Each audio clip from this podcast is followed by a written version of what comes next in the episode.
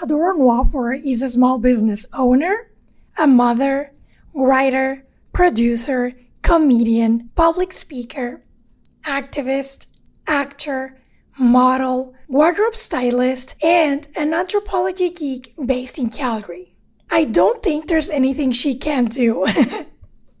but as a 25 year old, Adora was busy studying anthropology and raising her two year old son. Even though some things didn't work out as she planned back then, one thing was certain. She knew who she was, and that strength allowed her to thrive and build her own path. Please join Adora and I on this conversation. We talked everything from Adora's experiences being 25 to self doubt, being anti racist, the joys of life, and her new period care company, Freed. I hope that you liked the episode and laugh as much as we did. Project 25 was born out of the obsession that we have of figuring things out. Being a 25 year old or a 20 something is weird because it's fun, confusing, and exciting all at once. it's an age where we realize that maybe the goals we had for ourselves weren't really ours to begin with. An age of tons of learning and unlearning, and an age of frequently asking ourselves, What am I doing? And that leaves us with a lot of uncertainty. I'm Andrea Juarez, and I created this project after hitting my quarter life crisis. I decided to look for answers and ask my family members, friends, and people I admire about their experiences being 25, what has changed, what they've learned, and their advice for the new generation of 20 somethings. There is a lot to live and learn, and I am a firm believer that listening is a powerful tool. Even if all the answers are within us, by listening to others, we can feel understood, but also reflect on ourselves, learn, and think about what we want for our present and for our future.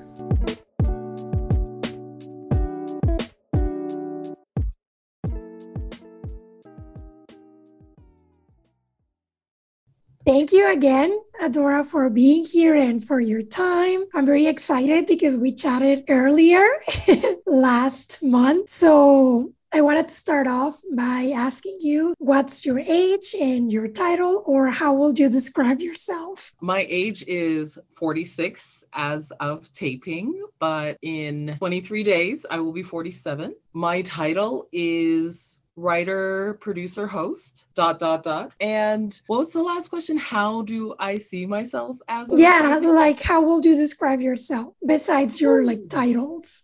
Yeah, I would describe myself as uh, the awkward Amazon goddess next door. I love that.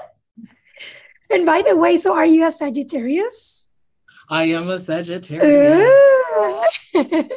that is awesome. So Adora, I want to ask you so, this is like the main question, I guess, but what did you do when you were 25? Um, were you in school or were you working or what did you do in your free time? I was in school full time. I I was at Mount Royal College. Oh, way to date myself.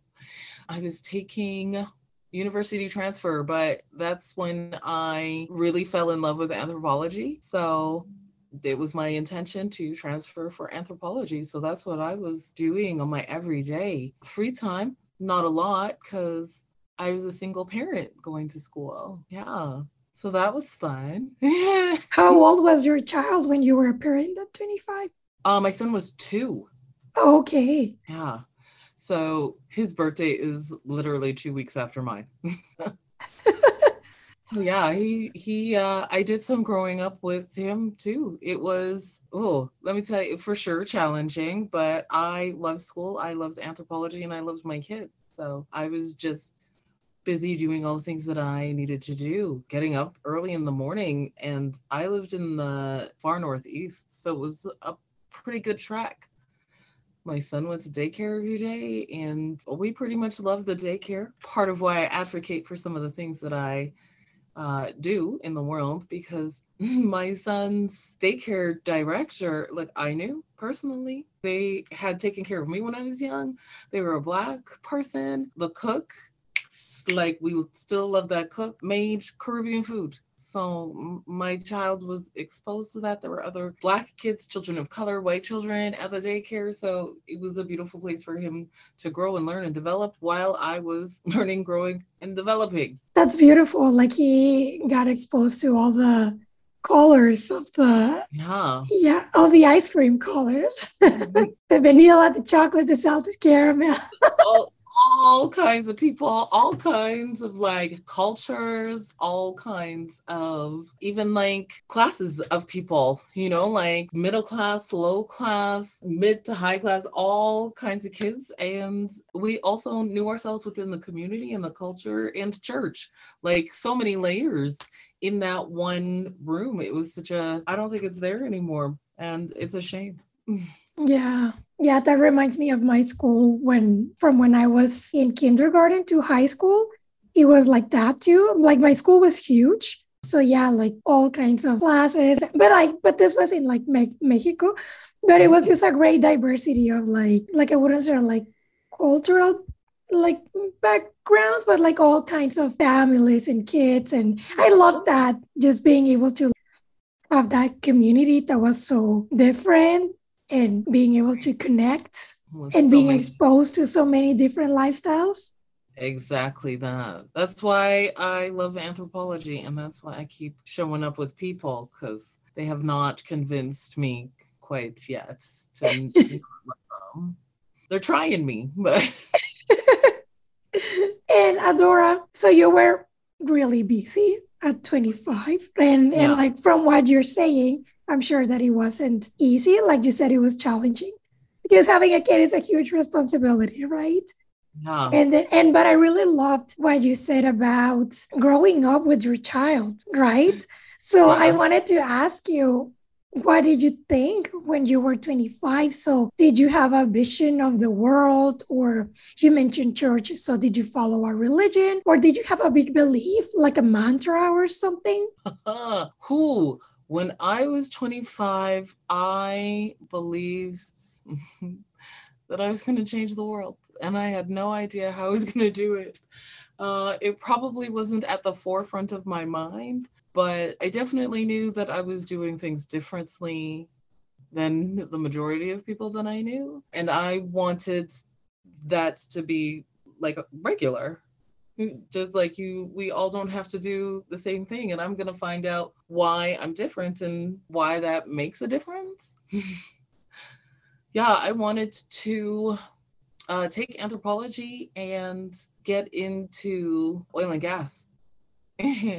to interrupt the way that uh, oil and gas companies go about interacting with indigenous people and the land and uh, the way that they practice and that sort of thing. And, you know, it's interesting because I did end up taking a petroleum land administration course and I never worked one day as a petroleum land administrator.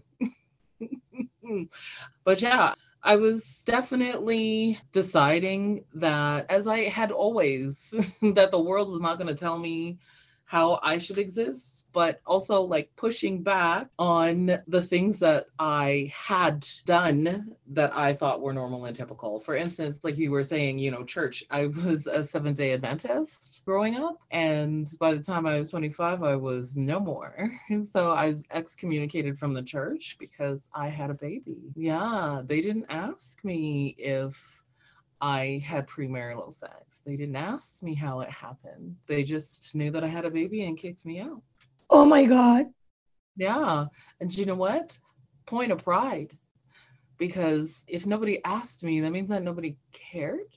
Yeah. So you can see their true colors. You see their true colors and I 100% had premarital sex. but like, let's have a conversation about it. If this is supposed to be about community, you should be talking to the people who have been in your community. And so I was pretty salty about it, but I also felt like I felt like I was a good person and I had gleaned many good things from church. So how can I mitigate this? And I pro- it probably wasn't, you know, front of mind at that time uh, at 25, but I do remember feeling very objectified and then just leaving one day, my son said to me, Who's been a long time since I thought, thought about this. Somebody said to me that I was fat. And my son asked me, Mommy, why are they saying that? And I said, Well, because I'm a big person. And he was like, They're saying it like it's not good. Like he did not say all those words, but I could see in his face like confusion. And I was like, mm, Nope, he will not be fat. No, that's not okay because my son is biracial. So he already does not exactly match the color that I am. So people will separate us from being a family. Because I'm a single parent, people will separate us from being a family. And because my son does not have his father's last name, and because he is my child, we are family, but he doesn't have to have his father's last name. I was just talking about this the other day. Yeah, that man should ask me if he's allowed to put his name on my child. That's what they should be asking in the hospital, not me asking that man if I could use his name for this is my baby. Yeah, no, no, no, no. That's you child. carried him for nine months. That's right. I know where he came from. I know what's going on. If you don't believe so, well, then that means you weren't in the bed. Oh, you were in the bed. so yeah. Now that I think about it, I was probably mature beyond what a 25 year old, a typical, you know, 25 year old would be. But at the same time, I was finding out who I was outside of this very, I don't want to say rigid, but definitely laid out version of, you know, life as I was moving away from the church and this very much you go to school, you graduate high school, you go to university, you're at church, you volunteer, there might be a career, you get married, have children, and you know, you might continue career, you might not. And so for me, I was never the kind of person who was like, I'm gonna get married. I did think, okay, wedding, because it looks like a fun party and good outfits, and you get a vacation after. Like, that's a great day. married, mm, mm, whom the people that I wanted to marry didn't really want to marry me. So um I was very much like and I was kind of what they call like a late bloomer. Like I didn't really date because I'm giant size. And I was like smart and I'd be like, no, I'm not doing that. I'll be in trouble. You know, not a perfect kid, but for sure I was like, this is not worth it for me. So I'm probably still at that place um, but yeah, so being an unwed mother, because that's kind of what it was like that, you know, a single parent, single mom, uh, I was just like i'm going to do what's good for me and what i like. And i did kind of still hold on to some of those ideas about going to school and there's a pathway to success. There's a pathway to comfort. And at that time i didn't think it was comfort but i wanted to make sure that my son had a roof over his head and that he was fed and that he had all the things that he wanted. And the days that i could not provide that i was heartbroken. For the most part we did great 25 was was decent for the fact that I changed a lot of things in my life. I left my son's father. So even though we were in a relationship, we did not live together. Things were rocky all the time. I used to say he only changed eight diapers in two years. And I was real salty about it. Oh, yeah, he was not hands on like that. You know, not to bash him. We were both young. That's, I'm going that's the end of that. Um, I see you're like trying to hold back. like it's not about him. I didn't want to be in that kind of relationship. I didn't yeah. want to be with somebody who made me feel like that. And so that's my responsibility, not his. Yeah, you so were looking out for like, yourself. We're done. And this is not good for my child. So I very much thought about how your family and your parents can impact you. And I, I did not want to be a miserable parent. So I was like, see ya. Yeah, I was determined. School was great. It was doing great. I loved school. I'm a big geek. I want to learn all the time. You know, I did it by myself. I got a student loan and I studied really, really, really hard. And so that was a great time. I met new people, I met new friends. I was, I was driving, oh, this old car that was about to fall apart. I'm like, um, it was an old cab and it was propane. So it was cheap to drive. It always turned on and it overheated all the time. And when I say overheated, like the car would be driving, but you can't turn down the internal heat. So we're all on fire all year round. Yeah. Yeah, I remember that. I drove my friends around. I volunteered at stuff. I I think a lot of people would think that I would remember having a really difficult time and I did, but it could have been so different. I love my kid. My kid loved me. My kid was at my house all the time. If I needed a break, you know, thankfully there were people who were around. Sometimes it was my family, sometimes it was friends. Actually, at that time, my family, not so much. But I got a break because my baby needs a break from me and I need a break from my baby. yeah, it was a, it was it was a good time. It was a a lot of um, self development, a lot of trial and error, a lot of you know. Even though I say that I didn't want to get married, I wanted a relationship. I wanted somebody that my son could look up to and that would hug me because, you know, when I had my son, I recognized that part of the reason that I had him was because I wanted someone to love me. And he did. And I was just like, but it's not your kid's job to love you in all ways. And so I didn't want to put that on him. And so I was like, let's get a boy. Thank you for sharing that. Yeah, I love how you like hold on to the positive things. And even in our previous interview, her name is Ana Maria. She was in the in the podcast. She also had kids when she was 25. And she also mentioned how her community, like friends, like family, helped her out because she was also studying. So just the, it's incredible, right? Like the importance of the community and the people who love you or like that are around you it is really important i will say it was a very small community i will say that um, the people who helped me there's uh there is an auntie from my son's father's side. I would not have made it. I would not have made it if she didn't literally tell me on the days that I was sick that you're sick, I'm going to take care of your baby. And I could trust her with my child 100% of the time. My family wasn't involved. we would see each other in passing, but they made it really difficult. And it's not that I don't remember, it's that I I know who they are and I know who I am. And I knew that I was gonna find whatever I needed, whatever my son needed, regardless. And so that's the happy part that's the happy part is that uh, like i did it i got through it. Somebody helps me a few people helps me. Sometimes i had to yell sometimes i had to be mad but i got it done. And thank those people i'm so grateful. Sometimes i miss other in my life uh, but i'm pretty sure they're still in my son's life and that's the most important and so when I say like self development, this is what I mean is that sometimes I tell people if nobody wants to help you, I mean, it sucks. But the gift is that you figure out that you can do it. And so then you can be proud of yourself. And if you did it only by yourself, then nobody can mess with you. And so maybe a lot of people feel like nobody can mess with me, but it's because I know that I did a shit ton of things only on my own, and nobody can take that from me. Exactly. I was going to say that, like, no one can take it away. So, thank no. you for sharing that, Adora. You're welcome. I wanted to ask now that you were saying just that, you've overcome a lot of things sometimes with support from loved ones and and many other times yourself you like you did it you got through it so now. What do you do and what are your beliefs? Oh, now I am I'm a writer, I'm a producer, and I'm a comedian slash activist.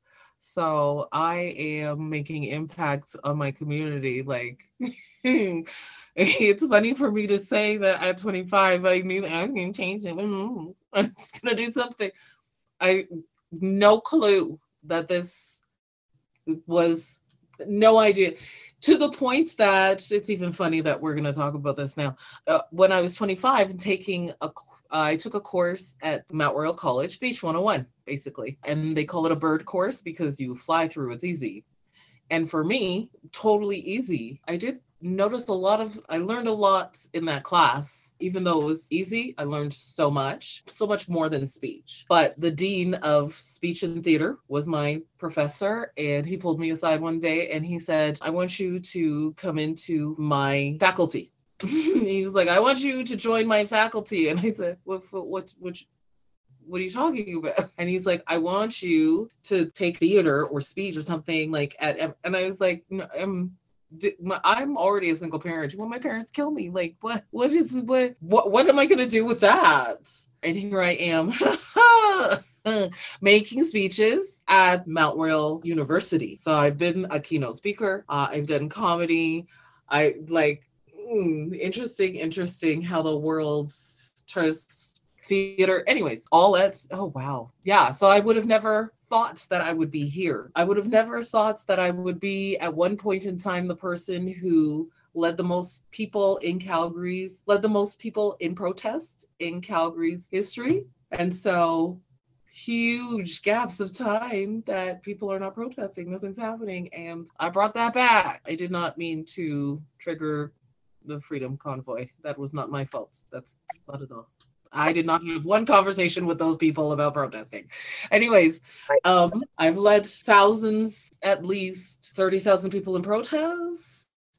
I'm president of Black Lives Matter. I'm a comedian, so I get up on stage and you know sometimes it's five people sometimes it's 5000 and i make jokes. And i have a show called living a creative life and you know about that. I host that. I write for it. So everything that we talk about that is from me. And yeah i i also help to produce that show. So sometimes i'm like listen we need more women. We need more trans folks. We need more disabled people. We need more old people. We need, and i'm always saying that like we need diversity and right. Yeah and people need a platform and a voice and we need to hear that. And so yeah uh, at 25 that single parent i did not know that she was going to literally be written in newspapers and magazines and et cetera et cetera et cetera I want to ask you though, like, did your 25 year old self ever dreamed of that? Or like, how did their goals changed? Because you were in anthropology, right? And I think right. that the dean was basically like join a class that basically you have to express yourself, like let it all out.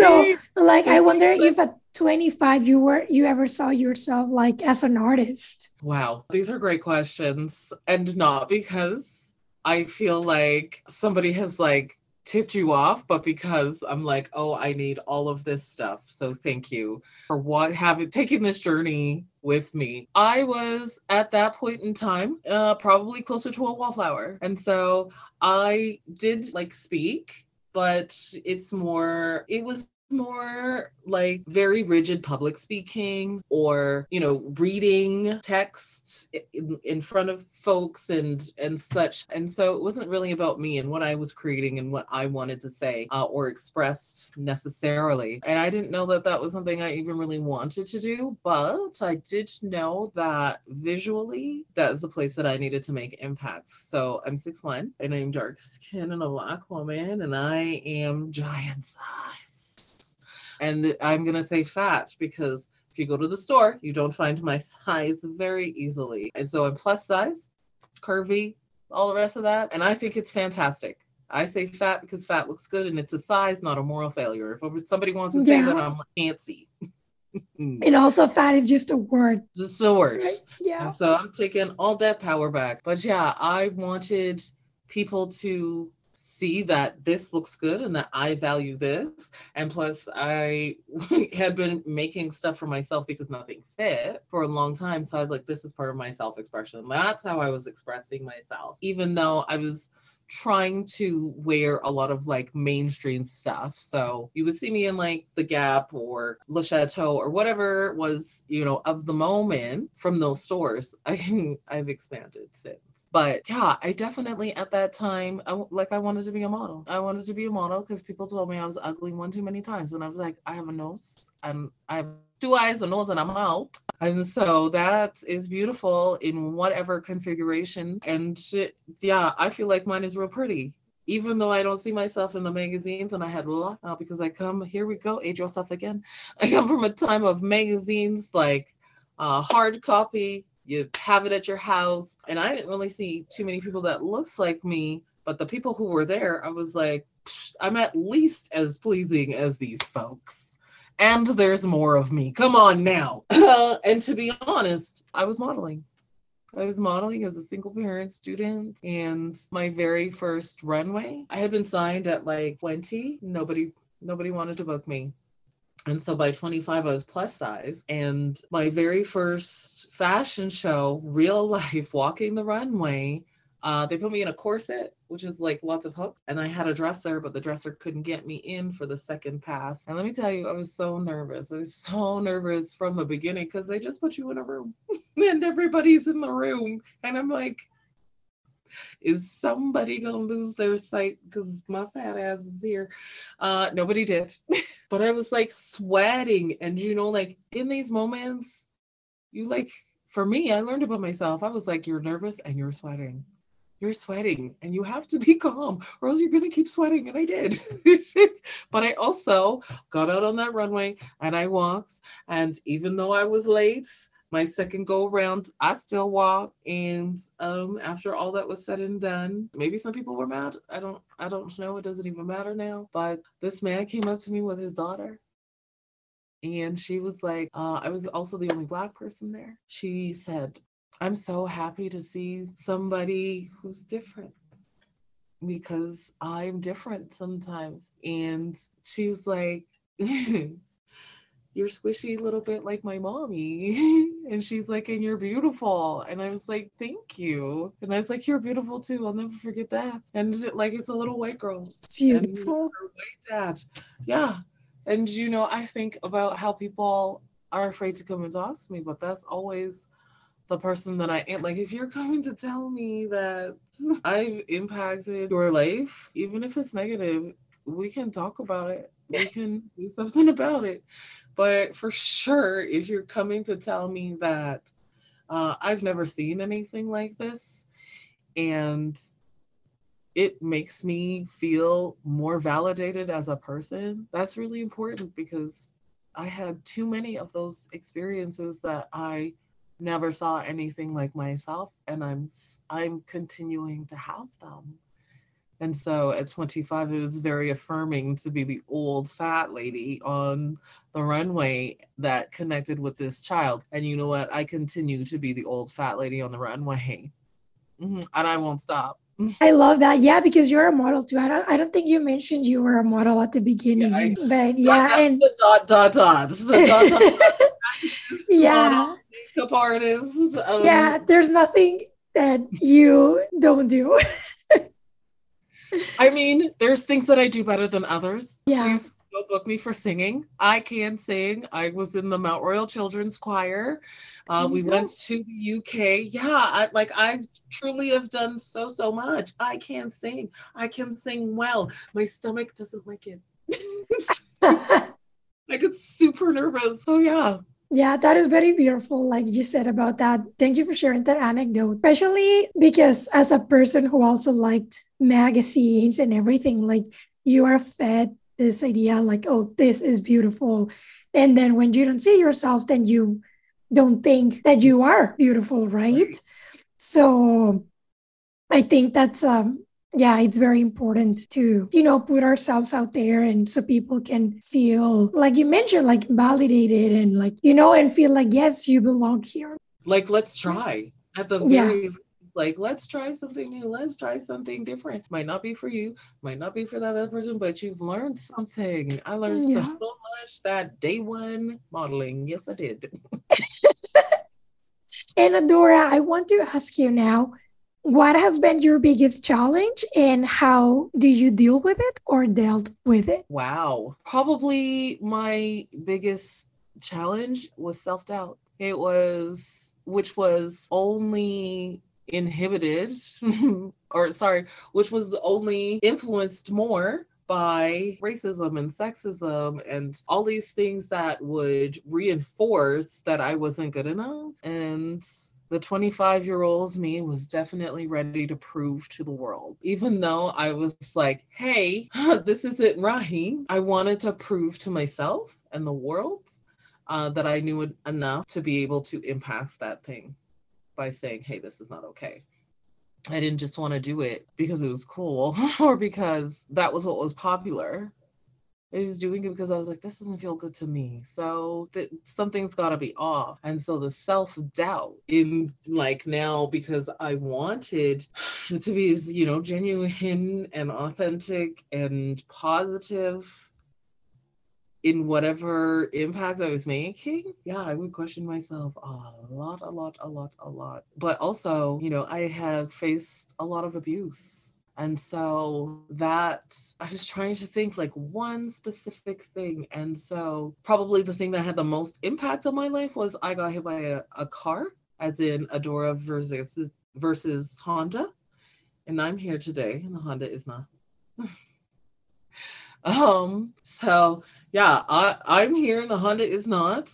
There's way more many layers to that story now that I think about that. Ooh. But uh, that was about 11 years ago. I had more children. So I am now a parent of three, single parent again, more names, more children with my name. Yes. And that was whew, that was rough because for the first time in my life, my body was not doing what my brain was telling it rather than my body doing something and my brain not catching on because so many years later we found find out I'm ADHD. Oh. And so oh. this is why the self-doubt makes sense. This is how I could have been coerced. This is how I was constantly trying to prove, trying to learn, trying to figure out, trying to process because what I was thinking and seeing and processing, people are telling me something is and you know what? It wasn't it wasn't something different. It was that i was processing something different. So for instance these two things behind me are both blue but you might not we might only be able to tell that this one's blue. Right. And so it wasn't quite that extreme but this one is navy blue and this one is royal blue and that's the difference and i would consistently be like no this is navy blue and this is royal blue and people would be like no it's no it's not. That is just one example of a plethora of things that i was like processing. For instance at church i was like uh, every child is a gift. How are you mad at me? Everyone. all the people who are doing the jiggy jiggy and haven't had any babies what you mean? What what? Yeah. So yeah 25 was a lot a lot of that processing and probably at 25 the hardest thing for me was uh, not getting along with my mom. I wanted my mommy and she was not able to be the mother that i wanted or needed and she still is not but she's still my mother and we do not have a relationship which is unfortunate but i got three kids and i get to be their mom and sometimes my friends show up and do mom things for me a partner would be really great. still, still thinking about that partner stuff, but yeah, uh, the self doubts I have have moved past on so many things, not everything. but you know, I like to say old is a privilege. So I t- I'm like the old fat model, right? old is a privilege, fat is a size, and model means I'm really cute. Um, even if I wasn't a model, I would still say I'm really cute and nobody can tell me any different. You know, um, I would struggle sometimes to say that I was beautiful or that I was attractive because I didn't want people to feel like I was saying it to make them feel bad because people will tell you that. And I'm like, no, this does not make me better or worse. This is just a fact. Yeah, and they're projecting themselves. And also, I find that I was reading somewhere that people are not used to people who are confident. So like if you're if you if you say that like I'm cute and like like the way that our society operates, right? Like we're not used to people saying that. So that's why sometimes others like immediately like reject that. I'm like, it's confidence, not arrogance. They are often mistaken. Yeah. and it's also because I endured a lot of bullying about the way that I look. And so, why should I allow another person, body, visual like this to like see me accept that? like why can't they see somebody saying that this is great this is good and you know say it as if it's this is just a thing? Yes there's times that it's fantastic there's also times that it's not but i'm only saying it because in this moment i'm saying it. Like the sky is blue and that's okay. And so i will wear my high heels. I'll wear whatever i want. I will represent myself how i choose because i have done enough work on myself that I know, like, if I make a misstep, for instance, in comedy, you know, I'm the comedian who's like, yeah, you shouldn't just say anything. You, first of all, it's supposed to be funny. Anything isn't funny. So for me, I just I feel like if somebody tells me no, that's not appropriate, I know that my intention is to not do a punch down, not try and make people feel bad. So, yes, I'm going to listen to you and then I'm going to decide. Sometimes people don't like what I'm saying, they think it's not appropriate. And uh, sometimes white people are upset because I say, born, my name is Adora Nwofor, and I'm born, raised, and still living the racism dream in beautiful Calgary, Alberta, Canada. Um, and they can't be mad at me for that. You're living in privilege, making my life difficult. And you want me to be worried about your feelings. Are you worried about my feelings? Because I said racism dream. I know that me doing whatever I want is your racism nightmare. but we got to have balance. Dreams, nightmares. How about in the real world? We're just good people. They don't like when I say that. But, you know, this is this is why I'm the kind of comedian that I am, is because those things need to be said and nobody's saying them. And sometimes we can laugh about it. And Black women have been taking the punch down, as in being a literal punchline, uh, forever. So this is my place to take up that space. And Black women aren't a punchline. We are not. And I won't make myself the punchline. I mean, I will say funny things about myself, but not the punchline. And you're talking about yourself, not all black. Who like women. who am I to talk for all black anybody? Like, yeah. like like in comedy, literally black women are the punchline. Like when they're looking for things to make fun of, the black woman is first. Oh, yes, and they're happy to do so. We're always like Shaniqua or too loud or too fat or your mama so or all these things which you know over time the the anthropologist in me is like hey this is because black women were enslaved and the labor that we did had no value attached to it. And this is why women are still fighting for wage equality. And if we continue to do crap like this it's never going to happen. So stop using black women as a punchline because all it shows is that you don't value black women. Now, that doesn't mean that black women can never be part of the joke as a punchline. It means that that shouldn't be the go to because we are literally the most marginalized. And when I hear folks, listen, if you want to talk about things being difficult at Black and women, we can be Muslim, we can be trans, we can be disabled, we can be deaf, we can be poor, we can be sex workers, we can be like anything that you we black women can be that thing.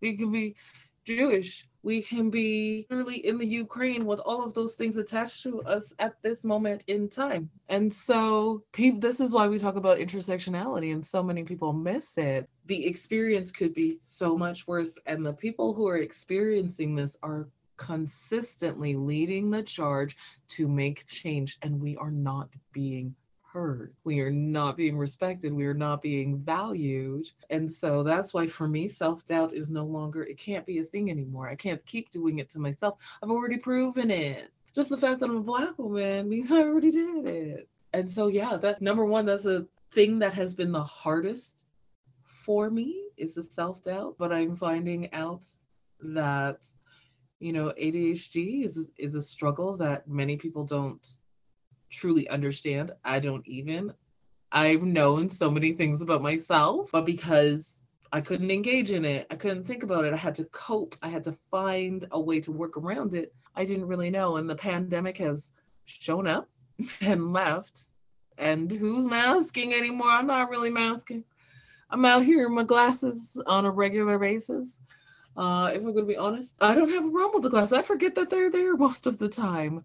But I know for, you know, what people think is pretty privileged. Like things are different. I've been cute and not cute. Cute is better. I'll be honest. um, oh yeah. But also, like this is an acceptable disability. And so I'm almost legally blind. So if I take off my glasses, oh, oh, oh, yeah, I can. I would see that you're there, but I, there's no way I could read anything on the screen. Nothing, not one thing. So, you know, I'm finding out that the older I get, 25 was great. I wouldn't go back. I, would, I don't need to be 20. Ah, knees at 25, maybe, but outside. Thank you, Adora. But now I wanted to ask you now that you're talking about even just being here as a Black woman, that means that like I've proving them wrong. And I wanted to ask if you could share about a time in which you succeeded. So, what happened and what did you do? It, whatever success means for you. Oh, wow. Wow. I'm gonna say this year. I'm gonna say that this year's success success it has been a very difficult year on many fronts but I have taken on many challenges and succeeded. This year, I debuted theater. Where, um, where? Uh, Ellipsis Tree Collective is the okay. group, and it's out of Ghost River Theater. Okay.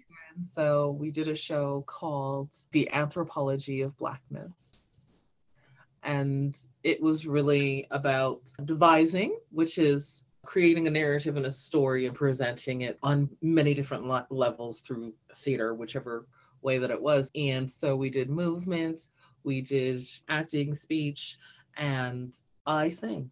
I wrote and sang a song. That's amazing. I thought it was gonna it was coming up, so it already but are you guys gonna like already, have so my director is actually out of Toronto and so they're looking to develop maybe some stuff i don't i'm not quite sure but we're friends now and so we kept in contact but i had never done theater live theater in this manner with cast and a crew and lights and like lights and camera and signals and if you don't make your mark you, you know, all these things and then wrote the song and performed it and and so that's a huge success for me because I'm really a dancer. When I was little, I wanted to be a ballerina. And so I danced. I wrote my own script and delivered it. And I wrote a song and sang it. And I you know, in my wildest dreams when I was maybe eight years old, but I guess I knew something at eight years old, but definitely at 25 that I don't think that I knew I could use my voice. Let me take that back. I knew I could use my voice, but I wasn't sure if my voice was impactful or valuable. And now I value my voice. So 100% it is. Should I always be using the voice? No. yeah, I was I was successful because I was dedicated and I was determined and I worked really hard and to be quite frank, it was during a time that I was also protesting daily. And so it was heartbreaking to know that I'm living my dream and the world is on fire. The reason that I fight is so people can live their dreams.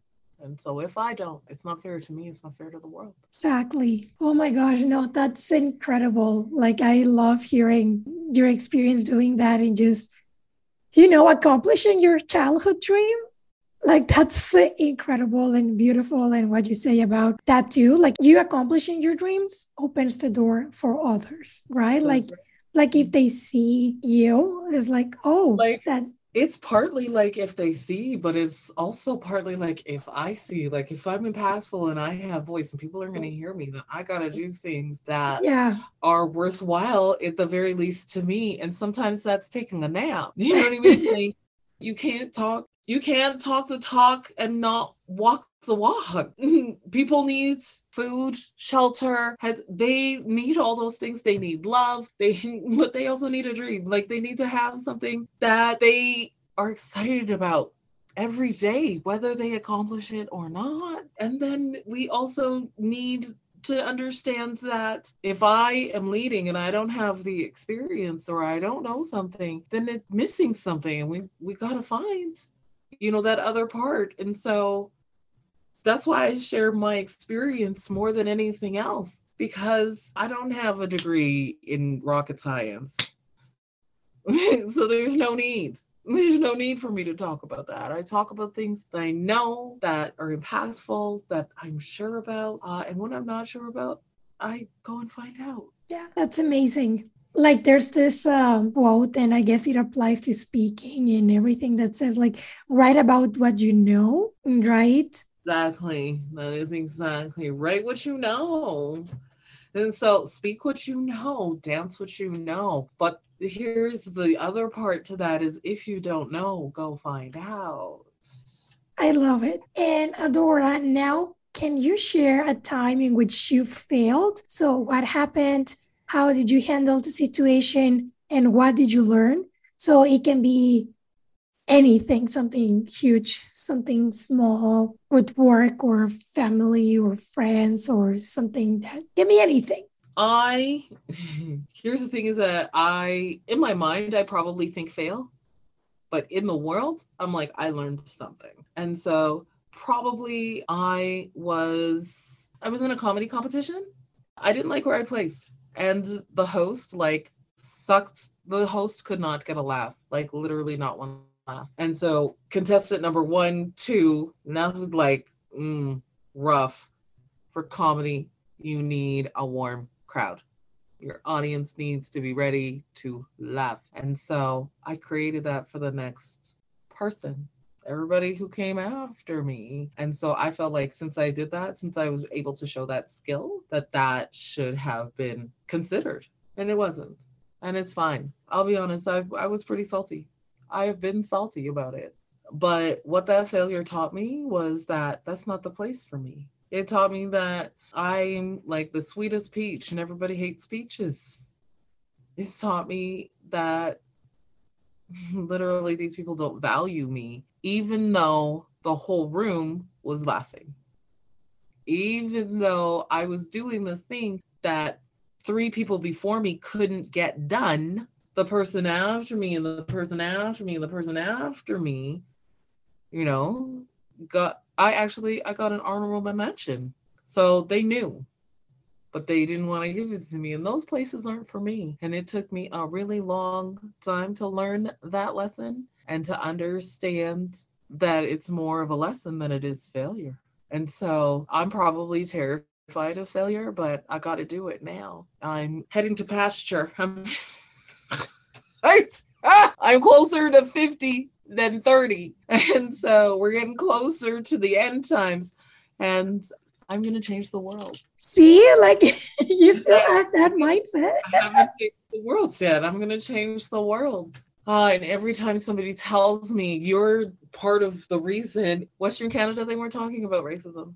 They weren't having an anti racism conversation. The police did not know their history, their foundation, their roots. That and so because I am bold and stubborn and ADHD, so I ain't get it.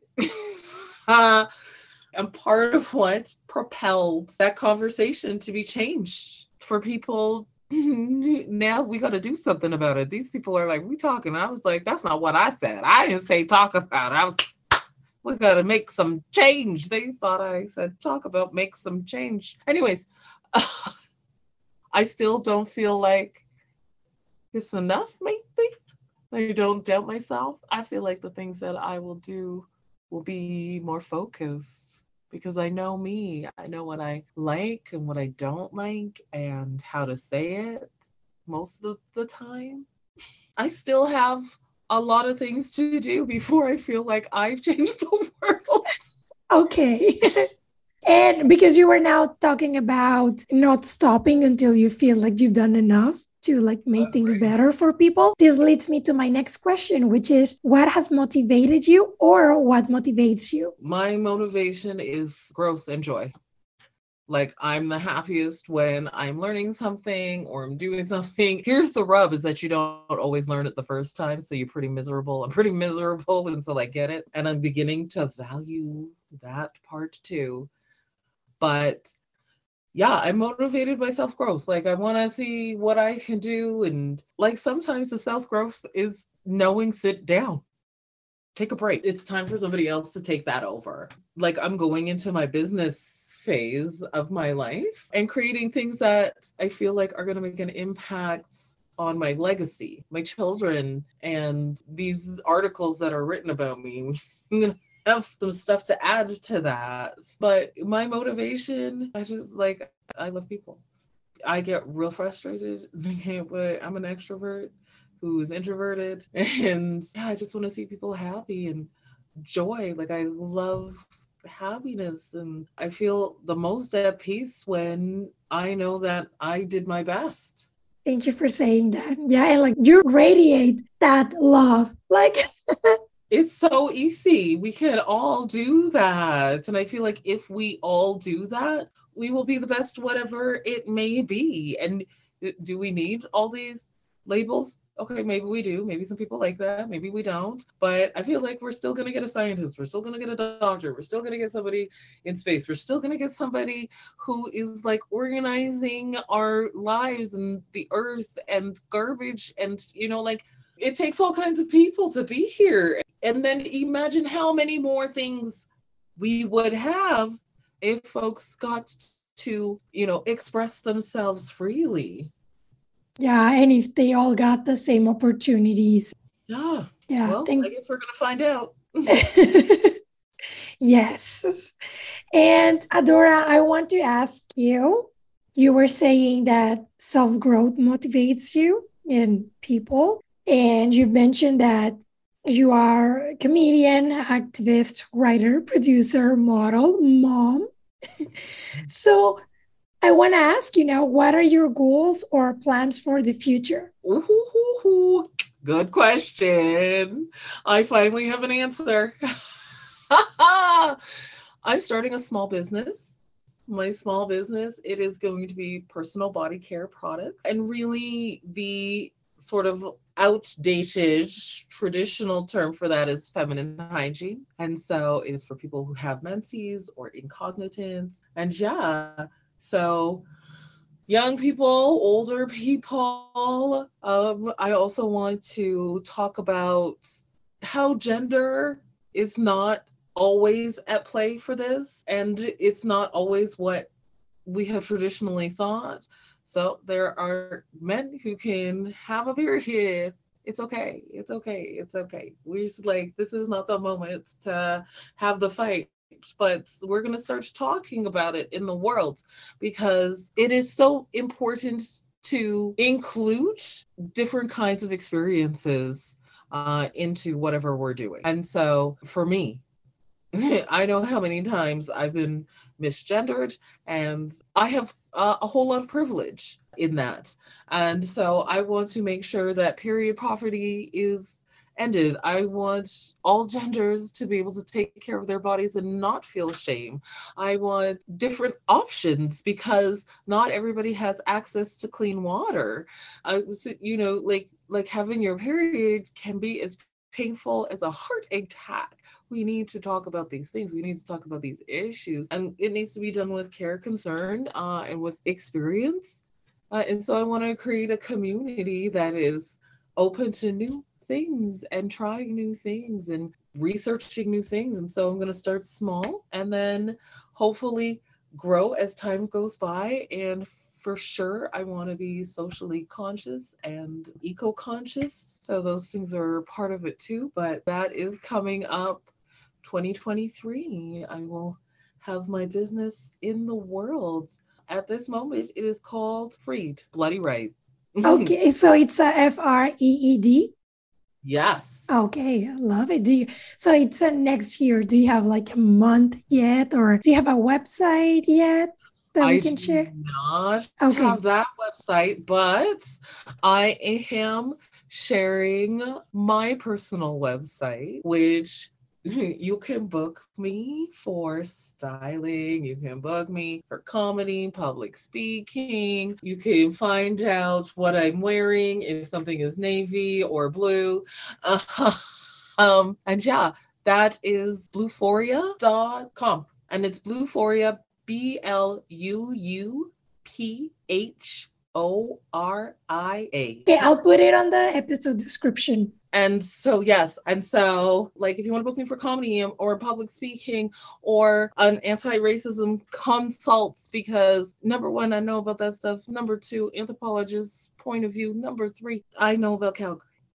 I know about Calgary people. You lived here 47 years. 47 years in Calgary. And so there's so many things that have happened that people don't know or understand. And for instance, there used to be like a golf club that did not let black people in while I was still alive. 1986 was when they stopped. Yeah. Yeah. And so so many people don't know that. So they're like, Calgary would have never. The they have now done a, a production about it, but there's a theater downtown. I can't remember what it's called right now for my life, but they had a fight with a black man, and yes, yes, yes. So it's here. And so many people don't know about these things. And even when they're reported, they're not amplified. And so yeah, people can find me, people can find I'm gonna have a little blog over there Oh, uh, nice. You want to buy some of my clothes, that kind of thing, for fun, for fun. Yeah. yeah.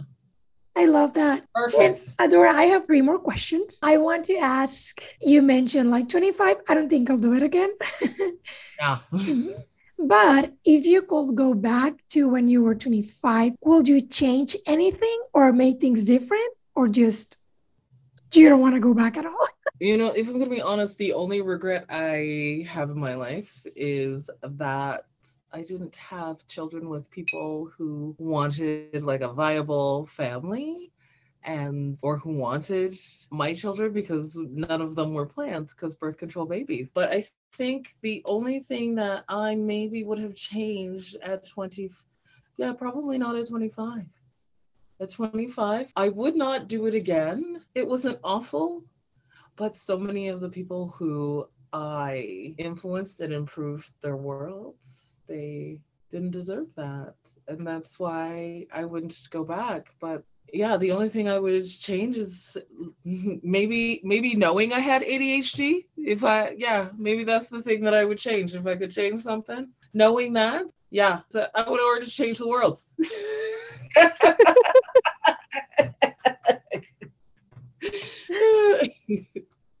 and now that you're saying this, what advice do you have for today's 20 something? Or because you just said, like, I wish I knew I had ADHD. so, what advice do you have for today's 20 somethings? Yeah, go find out if you have ADHD. Actually, after our conversation, I'm like, I wonder if I have ADHD. Maybe I should get checked because I mean, like if think it's going to be helpful great right? Some people don't need that because some people's families they just had an idea and so did. We we weren't so much. So um the advice that i would have for folks who are 25 is that you know life comes at you fast and you never know what it's going to be. So enjoy this. Enjoy this time. Enjoy this moment. You're, it's never going to be 25 again no matter how many times you think about it or you watch that video, it's never going to be 25 again. And so that might freak some people out. And so to add to that, like it gets better. It gets better. And that's why I'm like, I don't need to go back to 25 because it got better. I knew myself more. I knew what the world was about more. I knew what I wanted to do more. The knees did not get better, but I'm working on it. But yeah, it's only you're only 25 once. And no, you are not a child, but that's the beginning of you being an adult. And so enjoy it. Take time to enjoy it. Make some mistake, probably not the ones that are going to end the life. um, uh, make sure you like double check when you're bungee jumping. But yeah, take those chances because you're never gonna live this moment again. That's for everybody, but 25 for sure know that old is a privilege and so you don't have to freak out now you don't have to have it all figured out. I'm guaranteeing you there are 60 and 75 year olds who don't have it figured out at all. So if you make some mistakes now, you'll probably figure out some stuff. Figure out the stuff for you before you figure out stuff for other people, which doesn't mean be selfish. yeah, I love that. Thank you so much, Adora. And I want to ask you, is there anything else that you like to share that you think it's important and I didn't ask you? I would just say that the world is changing and what was 25 25 years ago and 50 years ago is not what it's going to be in the next 25 years. And so understand that when you're now looking back at your 25, how are you going to see this person like the 50 year old? And that doesn't mean like you figure it out or anything like that. It just means that if it doesn't look the way that you thought it was going to, it's okay. Probably better than what you thought, anyways. Yeah, it's probably how it was meant to be, right? Yeah. Oh, that's amazing. Yeah. Thank you so much, Adora. It was lovely to see you again and like chat with you. And hopefully, yeah, we can catch up and meet another time. For sure, we are. Thank you very much for listening. If you like the episode or you think it'd be helpful for someone you know, I encourage you to share it. This way, you're also supporting the growth of this podcast. If you're someone or know someone who would like to share their experience as being 25, you can reach me at andrea.project25 at gmail.com. You can also follow Project 25 on Instagram as project.xxv so that's 25 just in Roman numbers. Thank you again for being here. I hope that you have an amazing rest of your day. Bye bye.